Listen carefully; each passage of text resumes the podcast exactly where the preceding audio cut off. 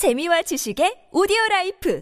팟빵 안녕하세요. 군사 돋보기입니다. 이번에 북한이 발사해 사실상 성공한 화성 17형 ICBM은 15,000km를 날아가 사실상 미 본토 전역을 사정거리 내에 들수 있게 되며 미국마저 압박하는 초유의 도발을 일삼고 있습니다. 중국이나 러시아조차 핵미사일로 미 본토로 타격한다는 도발에는 조심스러운 편인데 북한에서는 이번 발사 이후 ICBM을 운용하는 부대의 존재 또한 공식화해 도발에 더욱 박차를 가하는 모습을 보이고 있는데요. 그러나 북한에서는 현재 상황이 어떤지 알고 이러는 것인지 의아할 정도로 현재 한반도에는 날이 갈수록 더욱 막강한 미군 전략 자산이 증강되고 있습니다. 마음만 먹으면 북한을 한시간 안에 무력화시킬 수 있다는 미군은 현재 최강의 전략 자산들을 총동원해 우리 공군과 진행했던 비질런트 스톰과는 비교가 되지 않는 육해 공군 연합의 거대한 대북 작전 훈련, 킨소드 훈련을 일본과 함께 진행하고 있습니다. 특히 이번에는 현존 세계 최강의 공격 원잠인 시울프급 공격 원잠, 그리고 3개나 되는 EA-18G 그라울러 전자전 비행대까지 배치되며 긴장을 더하고 있는데요. 로널드 레이건 항모 전단에 두 개 경항모 전단, 그리고 추가로 도착할 니미츠 항모 전단과 또 다른 경항모 전단에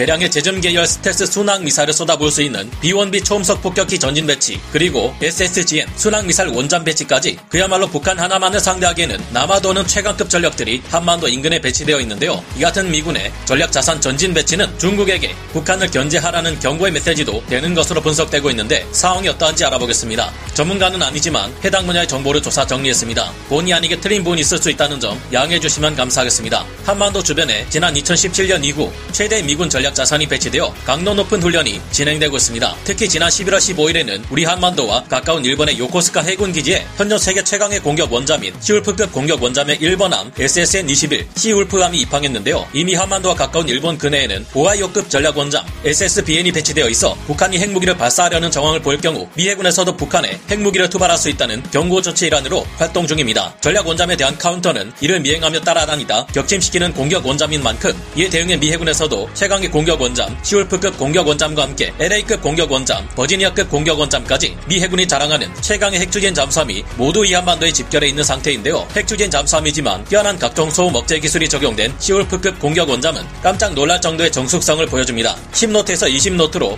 수중 순항할 시 소음을 최소한으로 줄인 시울프급 공격 원잠은 LA급 공격 원잠 초기형과 비교해 70배나 소음을 감소시켰고 LA급 개량형에 비해서도 10배 더 조용한 반면 75% 향상된 추진 효율을 보여줍니다. 있습니 다. 미 해군 연구소의 노먼 프리드먼 박사는 US 서브마린 신스 1945 언 일러스트레이티드 디자인 히스토리에서 시울프급 공격 원잠이 LA급 공격 원잠보다 2배 이상 빠른 전술 속도, 즉 저소음 상태에서 극강의 정숙성을 보여주며 최대 속도는 35노트 이상에 달한다는 것을 밝혔는데요. 하늘에서도 최강의 전력들이 도착했습니다. 이미 미 해군의 전자전 능력은 지난번 낸시 펠로시 하원 의장이 대만을 방문했을 때 이를 격추시켜 버리겠다던 중국의 공군 전술기들과 해군 전투함들 제26D 전자전기로 하여금 아무것도 할 수 없게 만드는 압도적인 수준이라는 것을 증명했는데요. 미 항모 전단 전력 중 가장 강력한 전자전 능력을 자랑하는 E-18G 그라울러 전자전기 편대 세대가 한반도 인근에 총 집결했습니다. 미 본토에서 활동하던 제209 전자전 공격 비행대 소속 E-18G 그라울러 전자전기 4대가 증원된 것인데요. E-18G 그라울러 전자전기는 현존 최강의 스텔스 제공 전투기인 F-22A 랩터조차 가상 격추시킨 적이 있음은 물론 미군 strike package의 가장 중요한 핵심 전력으로 적의 레이더 장비들을 모조리 무용지물로 만들 수 있습니다. 현재 한반도 인근에는 로널드 레이건 항모 전단에 배치되어 있는 제1 제141 전자전 공격 비행대에 더해 제131 전자전 공격 비행대도 배치되어 있는데 여기에 제209 전자전 공격 비행대까지 합쳐졌으니 실로 굉장한 전력입니다. 광범위한 지역의 방공망을 동시에 마비시키고 당장 오늘 밤에라도 북한 전역의 방공망과 전략 시설들을 초토화시킬 수 있을 것으로 추정되는데요. 이 세계 전자전 비행대는 일본 미사와 공군기지에 주둔 중인 미 공군 제35 전투비행단 소속 F-16 전투기들과 일본 항공자위대 제3 전술 전투비행대 소속 F-35A 스텔스 전투기 등과 연합해 동해상에서 북한의 방공망을 제압 제압하는 고강도 훈련에 들어간 것으로 파악됩니다. 이럴 경우 본격적으로 활동할 수 있는 것이 현재 괌에 전진 배치되어 있는 제28 폭격 비행단 소속 B1B 초음속 폭격기 4대입니다. 이들은 한 대당 최대 36발의 JASSM-ER 장거리 스텔스 순항 미사일로 적진을 초토화시키는 것이 가능한데요. 핵미사일을 투발할 수는 없지만 요격이 어려운 토마호크 순항 미사일을 154발까지 쏟아부어 적진을 초토화할 수 있는 SSGN과 함께 가장 무서운 활약 자산 중 하나입니다. 그런데 이런 4대 제28 폭격 비행단 소속 B1B 폭격기 중 2대가 지난 11월 14일 일본 혼슈 북부에 미자와 공군 기지로 주둔지를 옮겼으니 북한과 중국을 향한 미국의 압박이 한층 더 거세졌다고 볼 수 있을 듯합니다. 날이 갈수록 도르크 크게 넘고 있는 북한의 도발과 미군의 전력 증강은 과거 트럼프 전 미국 대통령이 집권하던 시절 북한을 상대로 실행될 뻔했던 작전 화염과 분노를 떠올리게 하는데요. 모쪼록 북한의 미사일 운용 능력이 너무 강력해지기 전에 이들이 무력화되어 우리나라 국민들의 생명과 재산이 안전하게 지켜질 수 있는 여건이 조성되었으면 하는 생각을 가져봅니다. 오늘 군사 돋보기 역사 마치고요. 다음 시간에 다시 돌아오겠습니다. 감사합니다. 영상을 재밌게 보셨다면 구독, 좋아요,